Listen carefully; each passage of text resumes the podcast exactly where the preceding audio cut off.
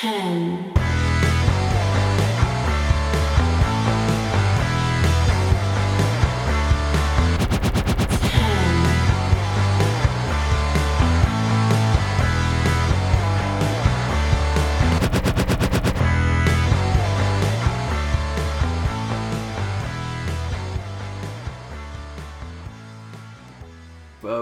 Retribution's reveal was absolutely hilarious. Hello and welcome to the LP Radio Raw review. My name is Matt Mayer, aka Imp, and we are live here on YouTube and also in podcast form. Links in the description and head over to WrestlingHeadlines.net. And boy oh boy, was this the worst episode of Raw I have reviewed so far by quite some margin. and I just put out a tweet, put, uh, pu- just publicising this show a little bit. In it, I was just saying, I've got no idea whether this show will be full of rants or laughter. And I don't know which way I'll swing yet. It'll be one of them. Knowing me, be full of giggling, but I mean, like, properly just as, as I try to get through my notes. Will it sound ranty will I have to stop to laugh? it's one of the two. Right, let's get bloody to it. So, uh, also before I get into it, you can follow me on Twitter at the damn implicat. If you're listening on the, if you're listening podcast form, uh, that's why. If you're on YouTube, it's bloody right there. so, retribution, bloody hell! I don't even. How bad was this? Jesus Christ! so, raw overall, uh, I'm just like to give like a like an overall kind of feel for the show was dreadful. There were good things in there, and like Seth Rollins' performance in a segment I thought was a bit eh, but he was good in it. Like giving a bit of character to I think it's a is it Aaliyah, the daughter of Rey Mysterio. I suck at names. Aaliyah Mysterio giving her a bit of character. I'll get into a con on that when I get to it, but giving character to the Mysterio family, and just fleshing out a bit. I like that. There were some other things throughout the show that I did think were fine, but overall, really bad. Just I, re- I really struggled with this show. Um, in my, as I think I said it before, that I'm currently in a state where I'm getting pulled about. I'm not able to just sit and watch the show and type out a review. I'm kind of doing it in bits as I watch a bit, go do a thing, watch a bit, go do a thing. But bloody hell, this was so difficult to get through this show. Uh, it was it's one of those shows where going through the notes, it sounds funny because in a like not in a good way, in a what is this show kind of level. But watching it was pure pain. I really did not enjoy this. Um, but the number one topic, retribution. I think I did a rant last week about how retribution absolutely smells. They just stink. The aroma all around them is of a story that doesn't exist. They're making it up week to week, Monday to Monday. There is nothing in that is kind of in place. And this week was so astronomically worse than I'd any any thought it might be. Because last week I was because they did the NXT thing, and I was like, maybe it might be a bit contradictory, but they are they're hundred percent right in this week to week, and if they finally picked a direction, at least go with a direction. And I was positive about that. that They can go somewhere with it. Then, then this week happened, and they kind of did that because they talked about being former NXT people, but a lot of the things they said kind of went against that, and there's still the anti-establishment whilst also being properly signed and also being former NXT, but they're also against the company, and now they can. Uh, oh, I'll I'll get to the contracts in a second. It's so weird and confusing. Like legitimately, I watched. I want to say I was wording it as I watched one minute of Raw, then wrote seven hundred words, but it was probably closer to like three minutes because I'd watched Retribution come out. I'd watched them kind of deliver that opening thing, and I don't think the Hurt Business had come out yet when I paused it and started writing. And there's like, my God, just within that opening minute, it was like, right, Kate, there's a lot to address here. then I added to it as the show went on, just like their their names, the promo they gave later, which then contradicted certain things that was being told us about the group, and then later the main event as well. Of course, it ended in DQ. like my word. So this was also a start to Raw that seemingly set a shadow over the whole show. Like a cloud of like, what the f is this utter crap? like, like, oh, legitimately. Again, it's like you, the first time you're listening to one of my shows, I keep a fati- fatigue tracker because it's a kind of known thing to say Raw is too long, or Raw was definitely felt too long this week. or it needs to go back to two hours. And I thought, well, why not keep a tracker of when that moment hits? As when you feel like now it's too long, like now I've had my fill, now I'm fatigued of it. So it makes sense to keep a tracker. I found out, turns out that some weeks there isn't a fatigue point. Last week there was, but I feel like it's like mid mid. It was like a thirty minute period when nothing happened last week as I was setting up a steel cage for ages. So, but I enjoyed the rest of the show. This week, it was the first segment of the show. I've never had this in a WWE show before, where the first segment was so bad, took me out of it so much that I never got back in. And it was like, we, again, being English, I wired through a lot of it. So for me, what, 215, 220? Like, it's not quite three hours. But still, to, to be taken out of the show with the first segment and for them to never win me back, that is bad. it's just uh, like if looking for normally, like I won't give a grade to a show. I give like a sentence or something. That is my sentence. I was taken out of the show with the very first segment, and they never won me back. I was gone. That was it. Like again, there was some good stuff in there, and I'm, well, I'll get to that when I get to it. But this cast such a cloud that I, like lots of times I just couldn't concentrate because I was just still thinking about it. it's so weird. And, like I'm lucky that I wasn't watching this live because you can tell watching this live like the tag team match that followed the Retribution opener, like a lot of people wouldn't have been watching that because they would have been on Twitter talking about Retribution. They're just still, I, I don't know how long that discourse would have continued throughout the show, where people were able to like properly concentrate and get back to it. Because me just writing notes uh, again with a day getting pulled apart from watching the wrestling, but still I just never got back in. But like this is what happens when you have no planned direction. Not all the time. Like, you don't have to give a massive arc to every single story on the show. But one such as this, such a major arc that they're going for, where they've got story beats just happening with no hype, no build, just a sudden jump to a next thing happening. Like whether it makes sense or not. okay, because before doesn't matter. Like out of nowhere, with no hint setting up this next beat. Like, oh. like so for me, like Retribution were offered contracts. Why? So uh, the commentators kind of addressed it, but it's more of a who would offer contracts, like who offered these guys contracts, but it's more of a selling their image kind of feels what I got. So they're like, look at these guys, they're chaotic. Who would offer these guys con- contracts? You've got to be crazy to give these guys contracts. Uh, like more like that rather than setting up a story of oh who did. So I didn't really take it quite as that because I was doing a lot of work to make this make sense on the show tonight and kind of getting them over. And like they set it up last week with them being former NXT guys, and I was like, yeah, at least pick something. Yeah, it doesn't entirely make sense with what with everything that's come before, but at least you're picking a direction now. You can build, you can go with it, and this went just wildly off. so, right, I have so many notes for this, and again, most of this I wrote after watching. Uh, it felt like that first minute. So one minute, seven hundred words. so let's get through this. Like one, the masks. Let's start with the masks. just like like like that South Park episode where there's the Bane mask that just traps on everybody. As well as a mask the show episode where they all buy masks off Amazon as well. They look so bad, so cheap. And of course, Dijakovic's immediately memed to hell. Like he's wearing a bloody Bane mask. of course he was. And uh, I, I even went to the effort today that just to prove how I just want to do anything but watch this show. I spent like 20 minutes learning how to make a GIF with the words pop up so that I could get a GIF of uh, of Cartman saying, uh, "You should have respected my authority," wearing the Bane mask from the Bane mask episode. I was like, "I got it, and I've got it. I've got it now." so, oh, so I did that today. Instead of watching more, I did that. Instead of watching more, I legitimately at one point, like two three p.m., I was sweeping away rubble and dust. I, I like I, I, was rather doing that than watching more. Like that was a break from it. Uh, but the masks looked awful.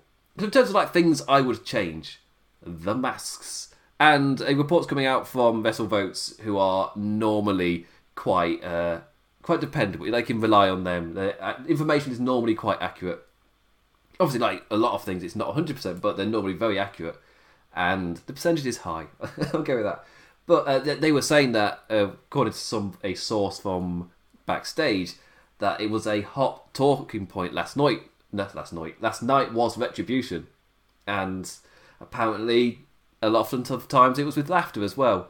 Like the thought that the masks and the names is giving them one hell of a mountain to climb, like immediately off the bat.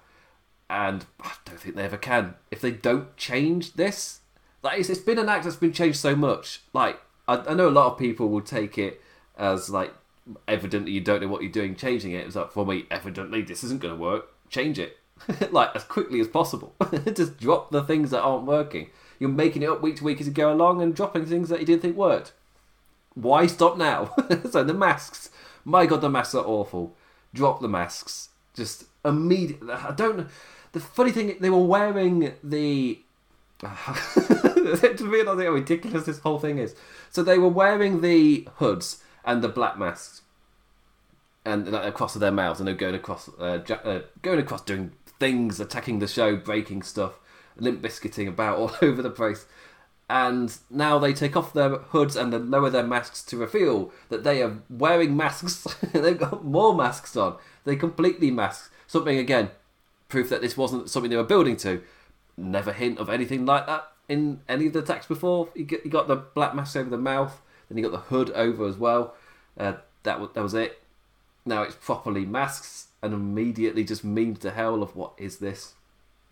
And uh, Shane Thorne, I think if you said Shane Thorne, he has the mask where it's a hockey mask, but it's not Jason Voorhees. Com- com- it's not that quality, and it's not Casey Jones quality. it's just like a really cheap. just bought for five dollars, just from a local place. Just grab this. Like I don't understand. Dijakovic in the face paint and the mask as well, and they're all wearing masks. Mercedes Martinez wears a mask to the ring on NXT, then takes it off and doesn't wrestle in it. But these guys, they're properly in the masks. And some of them have got really cool looks. It's really weird. I really don't get it. it's so. But the masks were awful. They, the masks were hilariously bad. And have Dijakovic just as Bane, it's going to get memes because it's not good. it's so bad. Uh, so, uh, and the fact that I'm laughing at it, that's kind of even if you don't like take the like me saying it's bad. Like that's an opinion, obviously. You can't take that as ultimate fact. But as I'm saying it, I am laughing, and that should say everything. essentially, like no matter where I'm falling on it, of is it good, is it bad? I'm laughing whilst I'm saying about it because I just found it silly. it was I found it funny. Uh, it's the Jesus. Two point number two. I got to go quicker than this. As I said, I bashed out so many words. Two.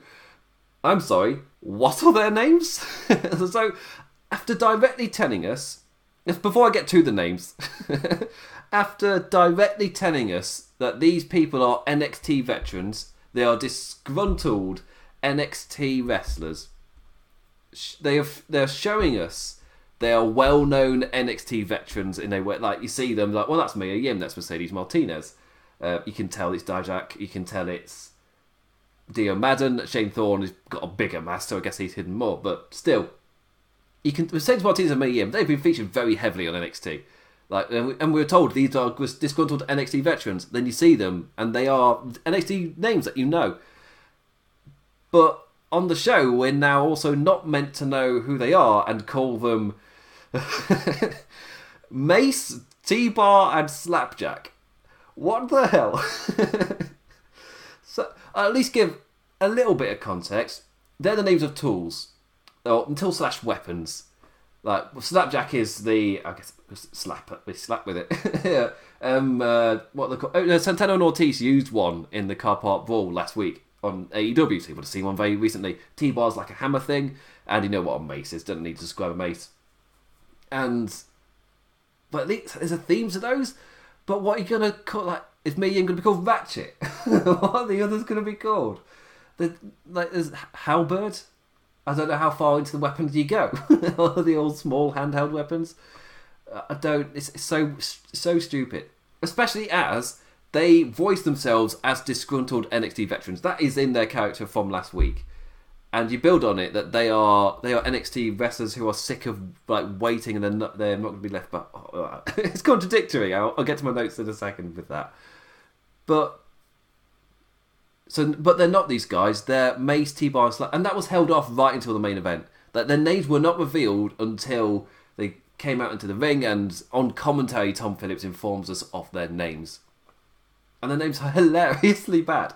like it's Teenage Mutant Ninja Turtle side villain, like Shredder's Goons level of bad.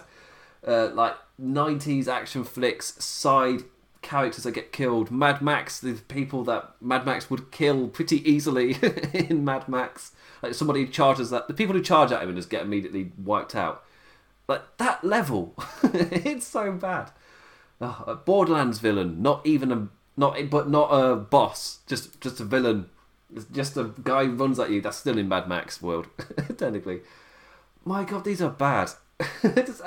and obviously, it's become an immediate meme. Like, by I hadn't even woken up yet, and immediately there's post after post of what's your retribution name. Your retribution name is this random thing next to you.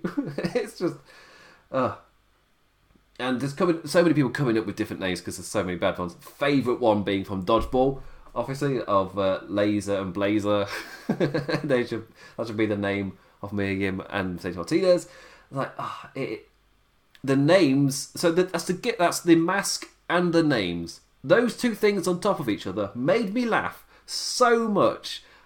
How in the I am? How in the hell are they going to make me care about these people? And that's nothing on the performers it's, in the itself, didn't really get to do much, but it was fine. It was competent. It was a very brawly affair. They did a brawly affair relatively well in the main event. But there's just the masks and the names are really, really bad. uh, which I cannot. Like, first impression is quite a lot in wrestling. And this first impression is death, like dead on arrival.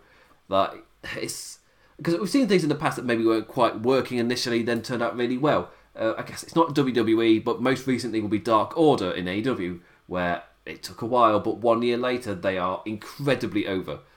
But in WWE, I guess the nearest case I could definitely think of probably be New Day, where at first it was a little bit, I don't know about this group, and it was just a bit, hmm. Then they over slowly over time, like, things clicked a bit more, especially when they turned heel. That's when they were able to show character, and that's when it happened. Like really, it, as soon as they were able to show character and build like that. So we have seen a, a group of people where it didn't wasn't quite gelling at first. It was a few months of kind of figuring it out, and then as soon as like one thing happened, it took a few months, but they got there, and then they were able to really build them. Retribution, I just do not see that happening with. The hurdles are massive. Like, at least with New Day, it was just a little bit of, well, you need to, let's tweaks to the gimmick, tweaks to what they're doing to try and make it work. And if you listen to their podcast about like kind of that era, it's really I found that really interesting. But like they at least weren't called Mace, T-Bar, and Slapjack. that is a hurdle. My God, my God, is that a hurdle?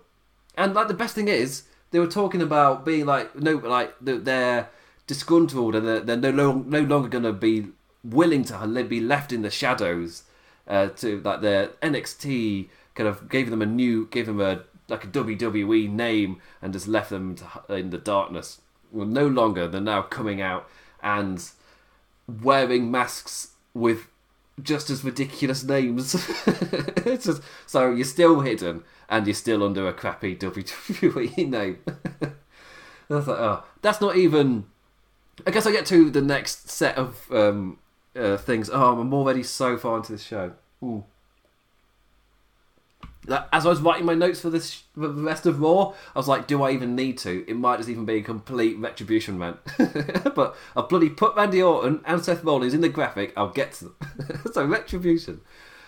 Point number three. Oh, as I said, as I said, I bashed out so much. After weeks of security trying to fight them off, with Vince McMahon threatening Adam Pearce's career to get him to handle them seriously, the boss man has seemingly had a complete and utter change of heart and just hires the bastards. like, again, not always a bad story point to reach, but with no hint, zero build to the beat. One week it's chaos, and the next they're suddenly hired. Like, this time last week, they did not know they were going to do this. And the. Ugh. I shall get to it in a second because I'm pretty certain I address it in later notes. I was going to talk about the contract, but I'll get to it. So, also the the fact this happened on this show, like you chose the go home show for a B pay per view that they're not on to open the show with their reveals and have them bookend it at the start and the end, and you set that up for their official debut match. Like, if I had the impression there was a planned arc in place, I might not complain at all. But because this reeks of no direction, making it up Monday to Monday, I just questioned why? Why not just wait a week? Or hell, use this week to make this beat make sense when it happens next week after the pay per view. Like Survivor Series, right round the. I'm doing that planning ahead thing. it's like, oh, you could do this next week and then just build straight to Survivor Series with this and just go straight for that arc. And it's like, oh, wait, no. I'm doing that planning ahead thing. Even if it's just one week, which in some angles might be happening, but it's not in this one. this is week to week. Yes, yeah. As in, right now, they do not know what's going to happen on Raw, and it's going to be just as random. It's going to be just as contradictory, unless it's really low key or just like a building block for them. But I feel like it will change gears to Survivor Series. Uh, I wouldn't be surprised if it's Hurt Business versus them, or Hurt Business or Retribution versus WWE guys in that match. But three of them are men, two of them women. So what do they do there? Do they do it first, or do they just split it up? Is it going to be a complete NXT thing where all NXT go, yeah, I'm with that? Uh, actually, I'll get to that now. Are these the main five in Retribution? As in the five we saw tonight? I'm not going to. I was going to go through them in a second, but that kind of from my point. So, and the others are their goons, their followers, maybe. But if the main five are disgruntled NXT stars, who are the goons? Why do they care about this employee grievance? Why are they caring so much? And it's so many people as well. Are they also NXT disgruntled NXT stars, dis- disgruntled WWE employees? Do they just these people that hate the WWE system and are here to break it down, to take da- take it down with them? This is why this absolutely smells of a thing that looks cool or a thing that resembles something that was happening in real life when it started. But they had absolutely no direction for it, and the direction they've given for like the main five then doesn't make any sense for why a larger group of people will be joining in them causing the chaos. they just believe so strongly that WWE employees shouldn't sh- shouldn't be willingly WWE employed. Is that is that it? Are they just that against the WWE system? It, it, it feels a, too personal to those five people for it to make any sense why these random goons would also be in on it unless they're just paid. But then that goes against the thing that they're they're against. But to be fair, they contradict that themselves. So I think that's fine.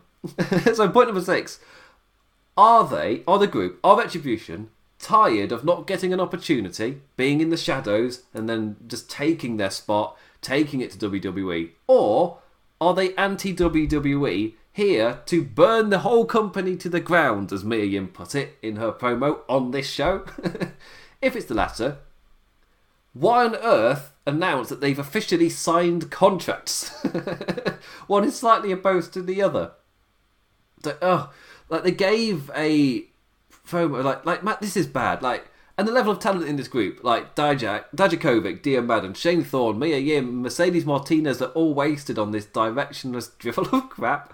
And they gave a promo later, and I think it was uh, Dij- Dijakovic who was saying, while others wait out in the cold, like Hurt Business, you line your pockets with WWE's money to pay for your fancy suits. And I was like, wait, wait, wait, wait, wait. Tom Phillips opened the show, and he said it later as well, by saying Retribution had signed contracts. Which means Dijakovic saying, Hurt Business, you are the bad guys because you're lining your pockets with WWE's money. But Tom Phillips opened the show by saying that Retribution have signed contracts with WWE. So they're also taking WWE's money? so, just. Uh, where? where? What? It's so contradictory. Doesn't the bits don't mix on the same show. If it's week to week and they're making it up as they go along, maybe. But this is on the same show. this promo from Dijakovic directly clashes with what he was saying, what commentary was saying. And my favourite line, which made the least sense, was after they did a backstage attack. The, the group were attacking people backstage, and he comes back to Tom Phillips, and he's like, "Well, they can do what they want now. They've got contracts." like, wait, what? Is that how contracts work?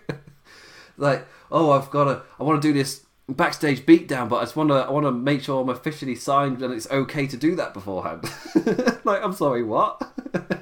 like, and they were already doing that before they signed the contracts. So why does the contracts uh, contract allow them to do this? It's, that's that's not how contracts work. oh, it makes so little sense. That was my, that's why was, that's just my favourite line of it all. It's just like this the creme de la creme, just the just this cherry on top. It's just the reason they're able to get away with the ta- with the attacks now is because they've officially signed contracts and they're with the company, therefore they can do what they want. But they were doing what they want before. it's like even just imme- like immediately. I didn't put this in my notes. I thought ah, oh, just, it'd be a bit of a tangent, but I've I've spent so much time on it. I'm in now with with this like just a different order of the same beats might have even worked a little bit. Like instead of it being Retribution coming out, it's the Hurt Business because they they were the ones who looked cool at the end of the show last week. They were the ones who made a statement, uh, finally fighting back up against Retribution. Why not open the show with the Hurt Business? They are the ones who challenge it to Retribution. They come out to the Hurt Business, and the Hurt Business are the ones pushing for them to fight Retribution. Oh, but you can't do that unless they're officially signed. Makes no sense, but it's better than what it did. so then and then it's like, are you sure you know what you're in for? And the Hurt Business is like, we'll handle it. We we know totally what we're in for. And then that's how Retribution gets in. But I've essentially done the exact same beats that WWE have, just in a different order. And uh, I just that was me using what they gave me to try and make it make sense. it's just and try and build to it because then you can at least well Hurt Business kind of they kind of knew what they were pushing for it and pushing for it and they were like we can handle this and then you can do the story of well they couldn't Retribution was a bigger force and they were expecting Hurt Business were too cocky. The Hurt Business are an extremely cocky stable that fits into their characters, and the uh, and the Retribution they love chaos, so that fits into theirs. it's just it makes so little sense. At least, oh, I was trying to say individually they would look cool, but without the masks. That's the thing. It's it's the masks that does it. It's, it's, in of the presentation and image, it's weird enough as it is. the the names are awful. They, I mean, they're funny. I won't. Uh, not awful makes makes it negative. Like they made me laugh because they were just like, "I'm sorry, what?" uh, so the names are funny, which I think is worse than awful. The, the names are funny. The masks are just cheap looking and kind of just tacky and crap. Uh, you put those two things together, that's a massive mountain to try and climb, and it, that's one of those things where it's a it's with the Wrestle Votes report or just I say report with the Wrestle Votes tweet. It's easy to believe, and that's the kind of fact where you're very quick to believe it just because it's so easy to believe, just because that's the general consensus anyway. So yeah, I wouldn't be surprised if that was the case. Like backstage, people were laughing at it, going, "These guys have got a bit of a mountain, like right out the gate. Like this is, ah, it is bad." Uh, it just made me laugh. The show, but, but when I said it cast a cloud over the show, I'm not lying. Like it doesn't get better from here, and I am just gonna have to take a drink of water before I get into it. But Retribution, my god! I guess we'll get to like the main event as well, just so I can get to the end of my vanity list and actually get on with the rest of the show. Like the main event at the time I was thinking, right, it's got their logos all, logos all over the arena. There's no music. They're coming out with the chaos and the a million cuts of the camera. Uh, ridiculous names, silly cheap masks. But let's see them in a wrestle. Uh, let's judge them there as well. And it was a very, very broadly style from the three of them. Uh, Cedric hitting a handspring on T-Bar. Lashley looking a beast after hoisting Sla- Slapjack. I can't even say the name. With the Hurt Business hitting a hitting a stride. With the Hurt Business hitting a stride. Oh yeah, Dijakovic. Like I'm, i just want to call him. I don't want to call him T-Bar. I can't be calling that. Uh, Dijakovic then I just hit. I think he hit Dio Maddin on the back and or like or no, he hit. No, he hit one of the Hurt Business on the back who were going after Dio Maddin and that was immediate DQ. Like, oh, I can't be doing with that, said the ref. Like, like I'm sorry, such a weak DQ as well. On the end of a really questionable show, the DQ is so weak in a match which is likely to have like little burst outs like that, given who's involved. and you immediately give a DQ for one punch to the back for somebody on ringside. It's like that's a very weak DQ. Uh, yeah, I don't really know what more to say. Uh, then then, then uh, WWE roster came out, and there was a big old brawl, and there were so many camera cuts. I legitimately, until Randy Orton's RKO to Drew McIntyre, I can't tell you what happened because I don't know. I didn't watch it back because I was knackered by this point. I was like, I just want this to be done. Just please let this show, this pain end. And like, I didn't, I couldn't tell what was happening. And that's, in terms of filming a thing, and yes, you're trying to get across chaos. If I don't know what's happening and my feeling is nothing, again, it's not all, it's not just the segment's fault that I'm feeling nothing. And I always rant on the camera work, especially Retribution's really brought it to light. Now I see what they're trying to do, but it just needs calming down a bit. It's too much, and when he really, when he just do not know what's happening until it does that karma shot. And yes, this was a big brawly affair, so it was a lot more suitable to other things, like when they do the quick cuts, but it's just two people walking around the ring. Like, do not need to do that. just do not, just slow it down. Like have, have have the speed of your cuts match the speed of the action. That's when it's perfect. And this was at least a chaosy brawl so at least the pace of it kind of makes sense. But you mix that in with the zooming in and out cameras, the left to the right, the up, the up and down camera thing that they do. Uh, you put all of that together, and it's disorientating and difficult to actually just take anything in. But I did. They did slow it down to make sure to capture Randy Orton RKOing Drew McIntyre, and then it was just a big brawly affair, and kind of ends again. Again with Retribution doing a big old brawl. The show ends with the focus more primarily on McIntyre and Orton. So at least there's that top note that with all the chaos going on, they at least made sure to focus the end on the Universal Championship. Nope, wrong title, that's on SmackDown. On the WWE Championship. They did that at least. Oh, right, so that's the Retribution, man. I feel like I laughed quite a bit during that. I feel, I feel that's just like a it's an event that just made me feel better getting all of that out because it was just so oh it was such a difficult show to get through. I feel like doing this is my uh, my medicine to help me cope with the pain. Oh, generally helping actually. I'm not joking. Uh, to end the opening segment, by the way, the Hurt Business came out. Uh, they challenged him to a fight. Like I thought you were men. Uh, we, we, we show that you're boys. And that's when the goons attacked, and like, my god, the contrast in factions in on display right there like arguably the best built stable in WWE in the Hurt Business, facing easily the worst. Like one with a build and a direction that's forming really nicely over time. One is just pure randomness that makes no sense, and on this same show contradicts itself.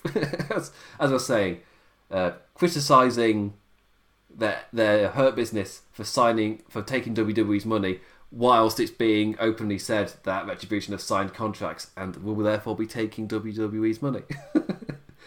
Oh, so contradictory. Oh, it's amazing. it's and that's not in a good way. It's bad. Uh, after the break, let's get on with it. Let's get on with the show. After the break, La Mysterio Familia. Rey feels so blessed uh, with, uh, and this is just a wee promo for the number one's contenders. Tag match up next. We did win three too many S's in that sentence. Angel Garza and Andrade versus Seth Rollins and Murphy versus Humberto Carrillo and Dominik Mysterio. I made notes but hmm, very dry throat. Personal pain out the way first. the pairing that never ends. Five months later, Street Profits are still defending against Garza and Andrade. My hype level is absolute zero. I, and I made a joke this either last week or two weeks ago. I just put 27th times the charm, and that was two weeks ago. And at SummerSlam, or was it Payback? Oh, they were back to back. I can't remember. Whichever show this title match was on, and they the the match, and I remember like my kind of build to it was just just saying again, like really, like they've lost at every turn the challengers. And then the pay per view, they then went and won. so, well, what's the point? Lost at every turn, on the pay per view, they lost again. and now they're challenging again after like losing constantly still get it and getting title shot after title shot in spite of constantly losing and never beating Street Profits. So if they beat them this time, it's kind of like who cares? they lost so many times. Like who seriously? Who cares? Like the Street Profits are the ones who have been elevated a tad, I guess, but they've got no one to face. And this is case in point that they're facing the same team over and over and over, and like 27 times the charm for the same team. Uh, like after the triple threat tag match itself, this was fun, difficult to fully get into after the uh, opening segment broke me. Uh, Raw Tag Team Champions Ford and Dawkins on commentary, injecting energy into this match that was already flying at such a rate. And Andrade and Garza working well against the speed and agility of Carrillo and Mysterio. And then you got the little beats of Rollins and Murphy as well. Our young faces, maybe too eager to impress, flying all over. Uh, they were impressing, but they essentially took themselves out of the match by doing that. Uh, after Herfy, Herfy, Murphy hit a nice string of offense, uh, Rollins abandons his man, saying he is more he has more important things to take care of.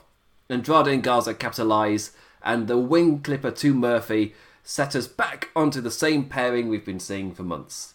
Uh, I guess it's at the time I thought, yeah, this could be quite a nice note in the Rollins Murphy story, like a uh, kind of just a little spotlight for Murphy, just be like, this is a consequence of your actions type thing, like a lesson from Seth.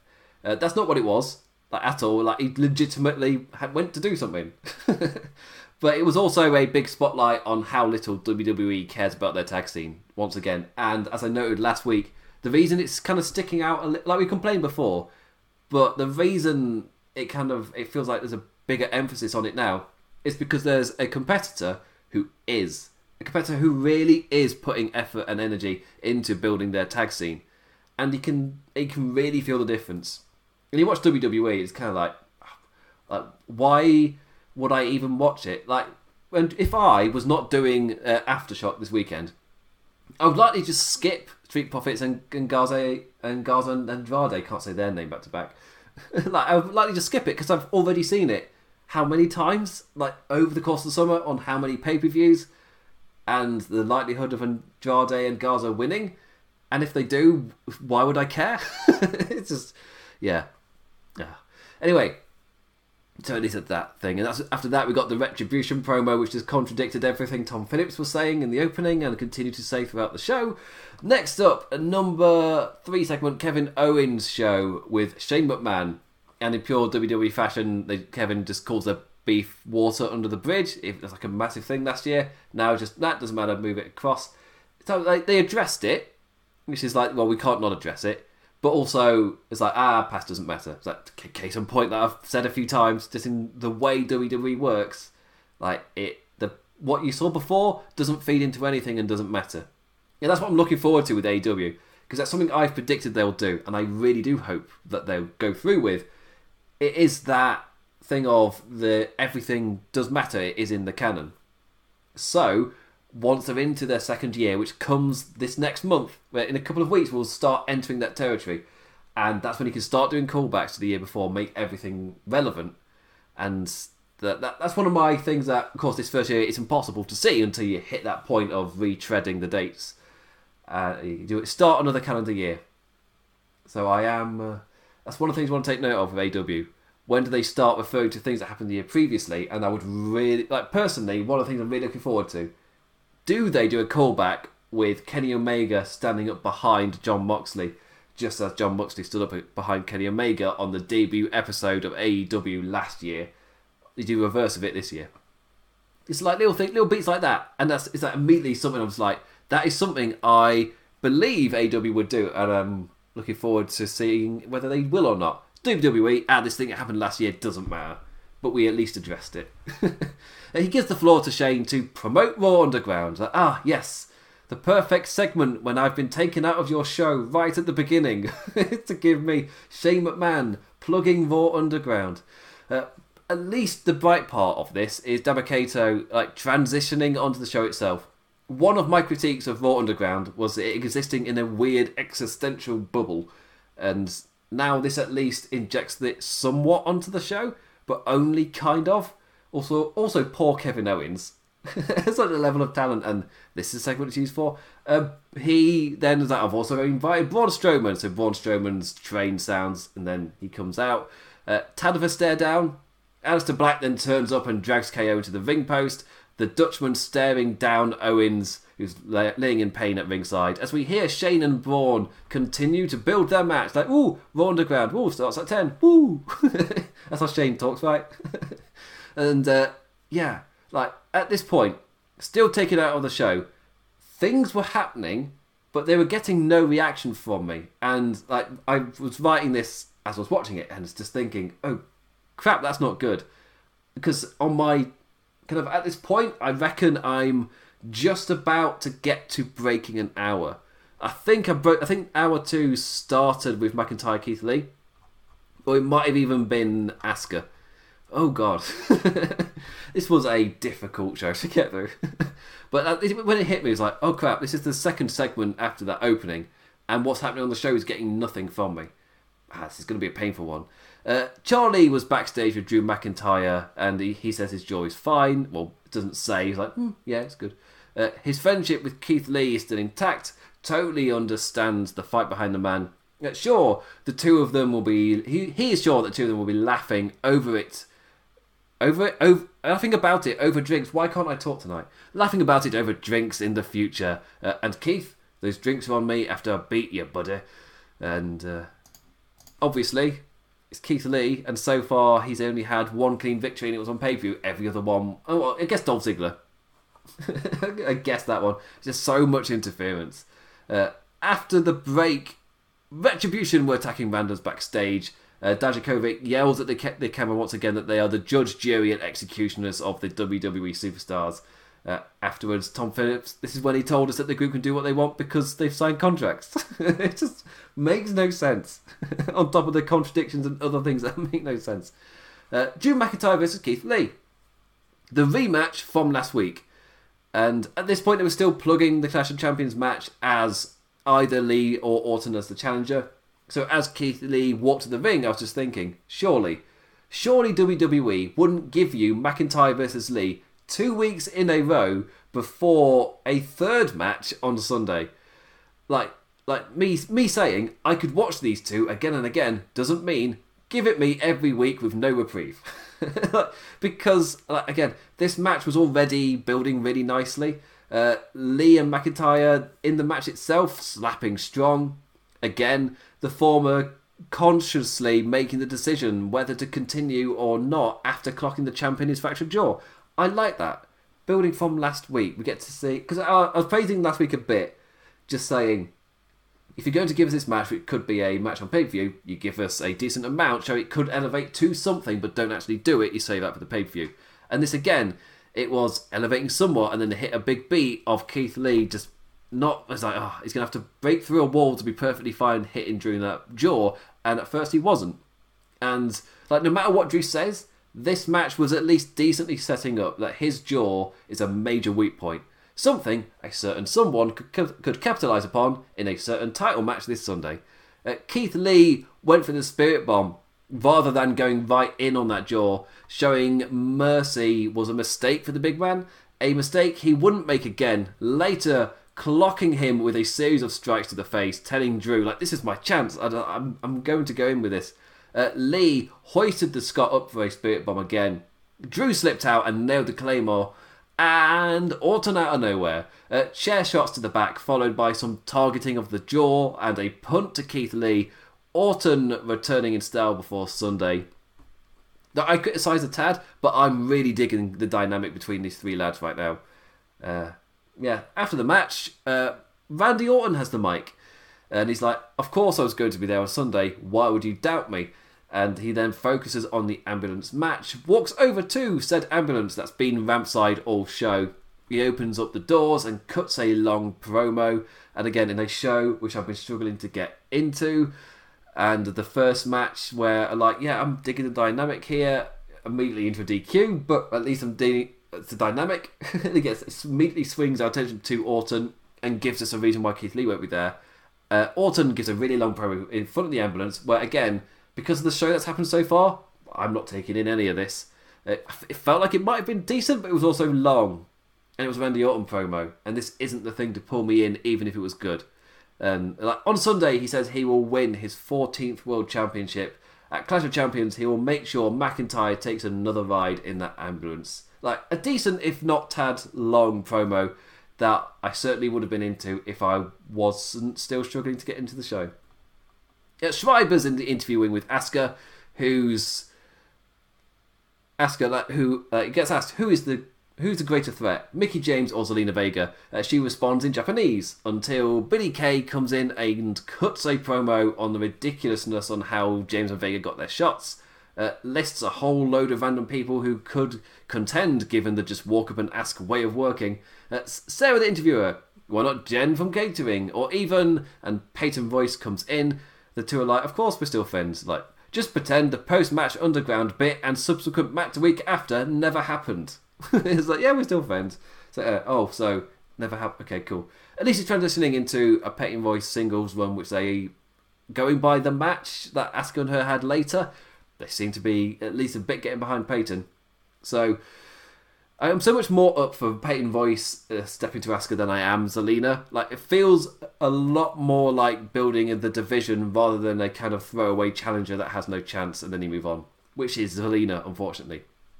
Before our women's match uh, gets up, I showed our second recap of the night of the opening. like, guys, you've just finished the first hour do you really need to keep re showing it that often?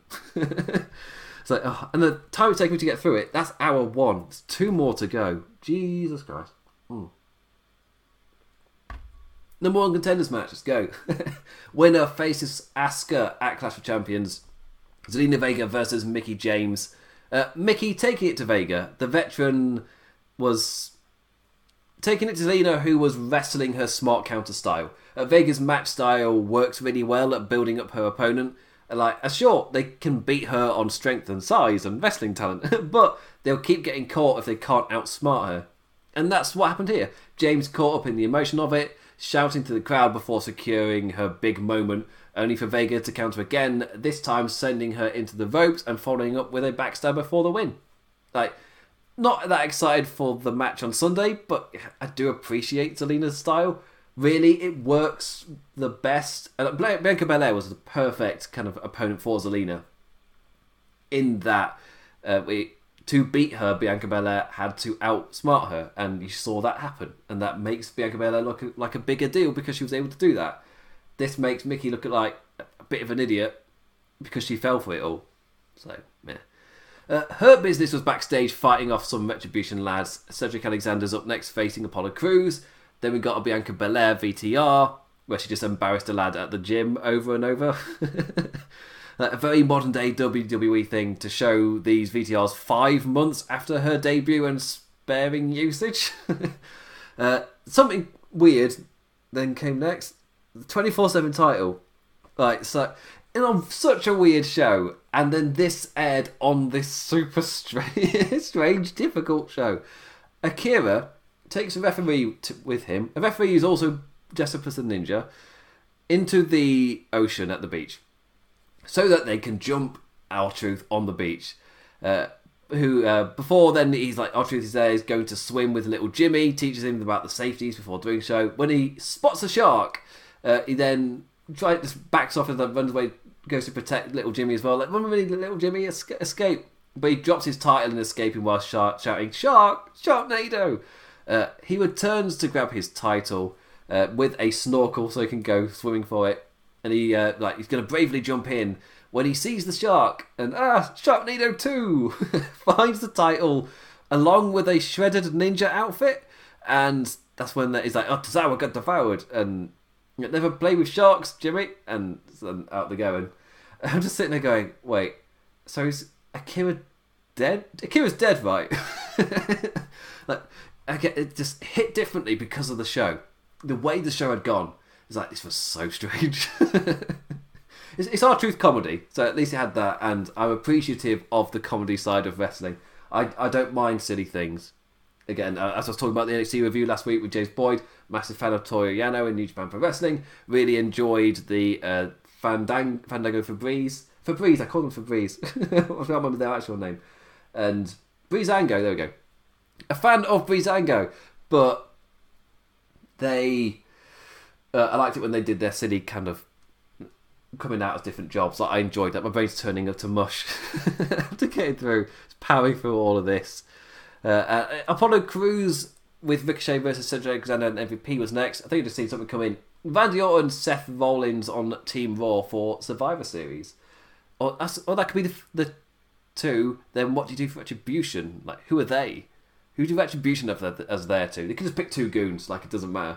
If you have to, unless you do five on five and it's three men, two women. But then you got the weird WWE intergender rules. So, bah. Uh, anyway, MVP uh, hits on the six-man tag match against Retribution later tonight before the sh- before the match actually starts. Cedric uh, also going on like him saying why Crews has no business challenging for the US Championship at the pay-per-view. Uh, Crews and Ricochet come out. Uh, the contender says you don't have to keep trying to explain why you did what you did. Now he's want to punch you in the face, and they won with roll up. so it wasn't like a pure anger thing. The match was fine. Uh, Alexander trying to wear Crews down, doing a decent job, but the man kept striking back. Uh, Crews channeling, channeling his inner Tanahashi with a frog splash to a standing Alexander, really building momentum as the match went on, leading to a really nice looking pop up Samoan drop. Uh, and to the outside, Alexander swings back in with a suicide dive, countering Crews's backflip off the apron. But after rolling his opponent back in, he has an exchange with Ricochet. Like, come on, do something, dare you? Uh, quickly moving on though, and back to the match, but it was enough for Apollo to be playing possum and roll him up for the three, and just on the ramp celebrate. He's like, "Hey, we beat him!" And the rest of the Hurt Business uh, come out for a quick hello. Alexander with the jump, and the rest with the follow up. Lashley locking in the Hurt Lock to Crews for the final beat of the message.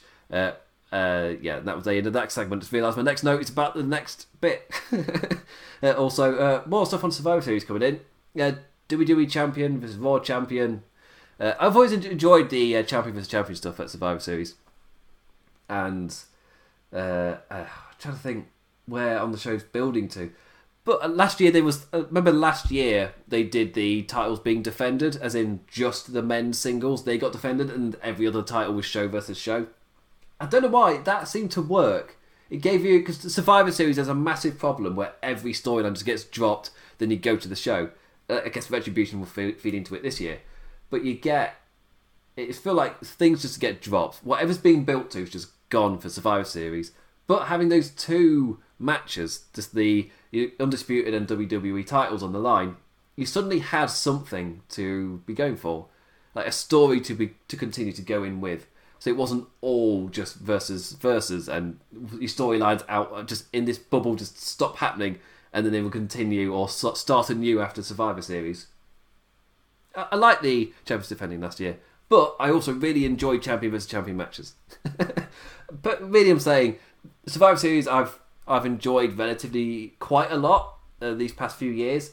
Uh, the Survivor Series matches themselves are often the weak point, which is a bit of a shame. But I have been fine with the idea the cards themselves are enjoyable, even if the builds make no sense. Things get dropped. The heat between the two shows just doesn't feel believable, or it's a bit. It's either over the top or too little, and there's no in between. It doesn't make sense because it doesn't get built to. And suddenly this month it really matters, and then after this month it doesn't matter at all, and it won't matter again until it's October, November again next year. So yeah, but the shows were enjoyable. I enjoy the shows. So yeah. And Raw Underground was next, and nope, not tonight. No time for this on a bad show like tonight. I was uh, skimming through, and they had a new interviewer who uh, it's not her fault, but it was just it was just funny. Just like at one point, she just uh, she just kind of emotionlessly like, and we'll be back to Raw Underground, but now it's to this. It was just so unemotional. It's like it's not her fault. It's just the, the words she is given to say and the way she would say it at this point. It was just bad. so, uh, like it's a running thing with all of their interviews. Like a lot of the questions they get them to ask are just awkward and just strange. And next up, uh, Seth Rollins, Vince's papers. Uh, what was Rollins' better thing to do? I don't know why I couldn't read that sentence. At the time, I just thought was Seth teaching a lesson to Buddy? But nope, he literally had something to do. He went and got his papers. like, get ready for soap opera nonsense because Rey's daughter is, gasp, not his. uh, laughing inside as I just question, what is this show? Like, why do I cover this crap? And I've watched, uh, I've, uh, I think I've only been able to watch one other outlet covering uh, Raw this week, and they said the exact same thing that it wasn't at this point, but at different points throughout the show, each one of them just had a moment where it was going, "Why do I watch this? Like, this is why am I watching this crap?" so that's not in terms of people who review it. I guess that's we're going to be coming back to re- review it for websites and things, so it's a little bit differently. But for the average viewer, just a normal person is tuning in. If they have that thought, why would they tune in again next week? Like, will next week's viewership be really low? That's something I'm just thinking. It's post Clash of Champions, but Clash of Champions isn't that hyped. As in, I, I'm not. I don't feel anything behind it. Uh, for me, it's up to SmackDown to generate something if I have time to watch it because G1 Climax. like, I need to wrap up this show because I my alarm is set for Japan time tomorrow morning. like, I, I, it's just yeah, immediately do this podcast version, get that all done, pop off to bed, wake up for New Japan. There's not much downtime, uh, but yeah. Also, he was saying, "Oh, I did a DNA. Asked a guy to do the DNA test on uh, on Rey's kid, but maybe he did it on the wrong kid. And oh, I don't know. Like, Seth would have all of this information, and it was nonsense. But I buy it as something Seth would do. Like all of this to try and sink to this level and try and mentally play with the Mysterio family. Like in the context of the show, it was just another really weird thing that that ended weirdly. but Seth Rollins smiling on the ramp afterwards is like, yeah, it's like, yeah, I've I've done something to that family there. It's like even if it's clearly nonsense and Mysterio's and Rey's like, it's clearly nonsense and Seth knows, yeah, it is nonsense, but it's working. it's like, yeah, I'll take that. But on this show, it was a, it was a really weird segment on a really weird show. It's just like, oh, what is this? What is this?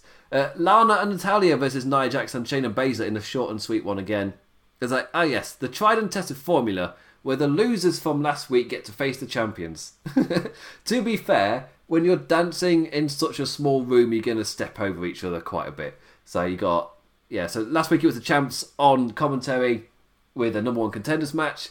This week it's the successful number one contenders on commentary with the champs in a match against the losers. Um, I guess as a warm up.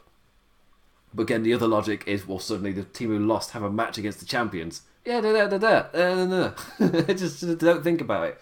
Uh, Natalya gives it a go, but the champs make quick work of them. They just repeat the tactic of the Riott Squad last week, so at least I noticed that. I kind of like that. Uh, they knock Natalya off the apron and ground Lana for an easy win. After the match, they pick up their cock, cock contenders. Clash of Champions. First time I made that gag. Uh, clearing the announce table, but Riott and Liv fight them off. So the, so the champs pick up Lana and drive her through the table instead. Two weeks in a row, poor lass. Uh, yeah, building something that doesn't really matter. And at this point in the show, I'm just thinking, is it at any point in me covering any of this? Because Retribution's the thing I'm going to be ranting about. Does the rest of the show even matter? Uh, McIntyre in the doctor's room. He's not good. He's not in a great shape. Uh, and with no rules on Sunday, he'll beat the piss out of Orton. As for tonight, he's going to pick a fight and he storms out. He must have been storming for a really long time because there was a, a, couple, was a segment before it. Uh, we then cut to the Mysterio family backstage, and Leah didn't take to her dad calling her a naive 19 year old very well and lets her dad know it. It's like, can't I stand up for myself? Why did you have to do that? Uh, also, Mandy Rose is coming to Raw.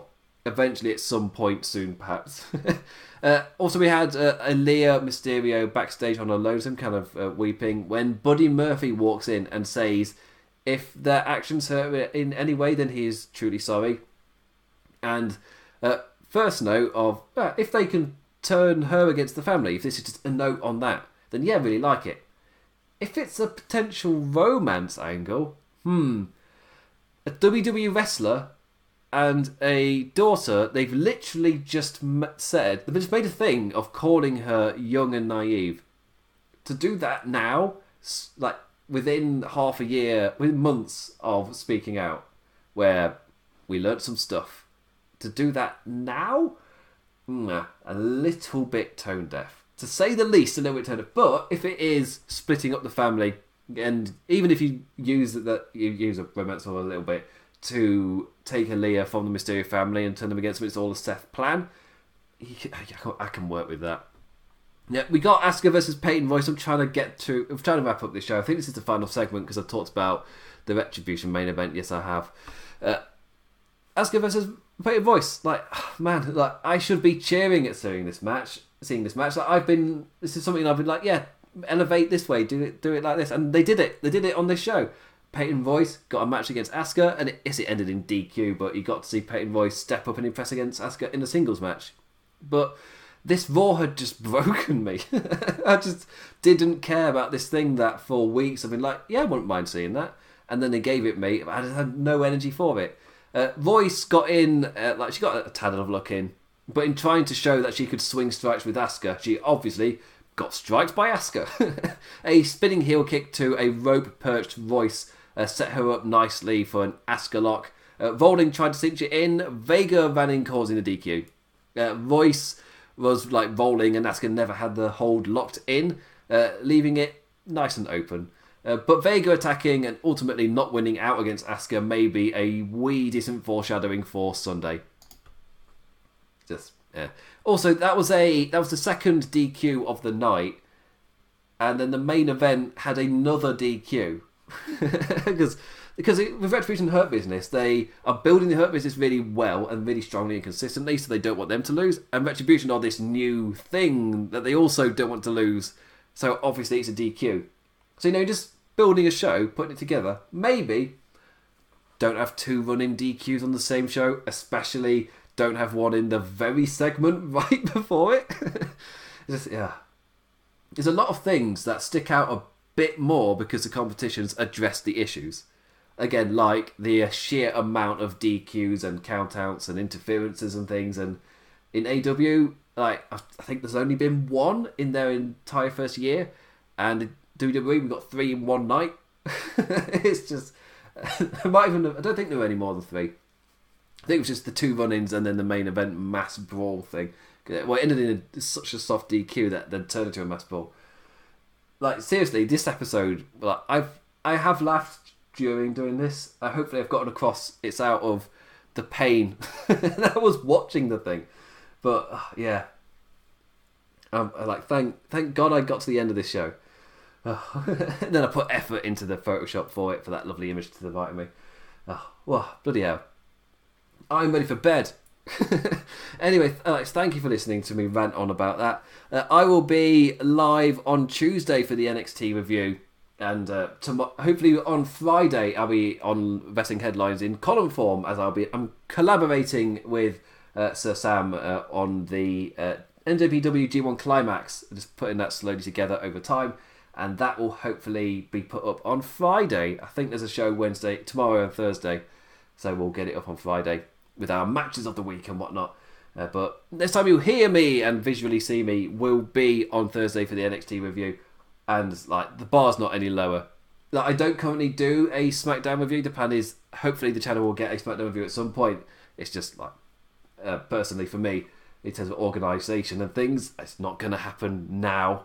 Maybe for like a month or two, I might be able to do it, but right now, it's it's not. It's nowhere near possible.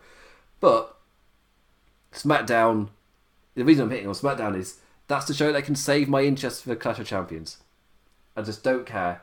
Uh, I think I tweeted out that this Monday Night Raw sucked out any enjoyment or anticipation I had for that show, and now it's up to SmackDown to try and inject some back in. And sometimes at two hours, SmackDown is a bit more of a fun ride. They've been hitting home runs with uh, the Jey Uso Roman Reigns story so far. Just nail that ending, and you've got a main event I care about. It's, uh, it's like this Raw was like bad, bad. Easily the worst one that I've reviewed. And I've reviewed some Duff ones, but I would say like a lot of the Duff ones, I more I hit a fatigue point or like the pacing was off, and it made it a slightly difficult show to watch. But this was like yes, it was like a really bad thing in the Retribution, but that cast a shadow, and the rest of the show was just bad. it was so bad. Oh, it was awful. Anyway, I've plugged all my stuff. Go to WrestlingHeadlines.net for your latest news. Uh, that's the end of the Raw review. I'm just going to close all my things so I can't possibly tangent onto anything else. So with that, I collapse. what on earth was that show? Uh, hit me up on Twitter at the damn implicat. The damn is in damn. If you want to ask me any questions or rant itself, like what was your thoughts on Retribution? Hit up in the comments uh, below, and I will be. Uh, I'll be reading them hopefully at some point, and I will crash now I'm going to crash now. Ready for New Japan tomorrow well, okay, bounce back for a day of truly awful wrestling into a day of hopefully amazing wrestling. Such a, I'm going to get whiplash. wrestling whiplash. It's going to be real. Uh, anyway, with that, I will, be, I will also be live tweeting during the G1 climax as well. So I'll ho- hopefully. so if you want to join me with that, a quick announcement before I go off air. Everyone happens to see this before I'm. Most people will watch this after I'm uh, like after the G1 climax has aired, but I'm live. Uh, I'll be live tweeting with the G1 climax. You want to follow me at the Denver Cat. Anyway, go to WrestlingHeadlines.net for your latest news. Join me on Thursday for your NXT review. Read the G1 Climax weekly review on Friday. And with that, what the hell was that Retribution reveal? with that, I bid you adieu. Adios. 10.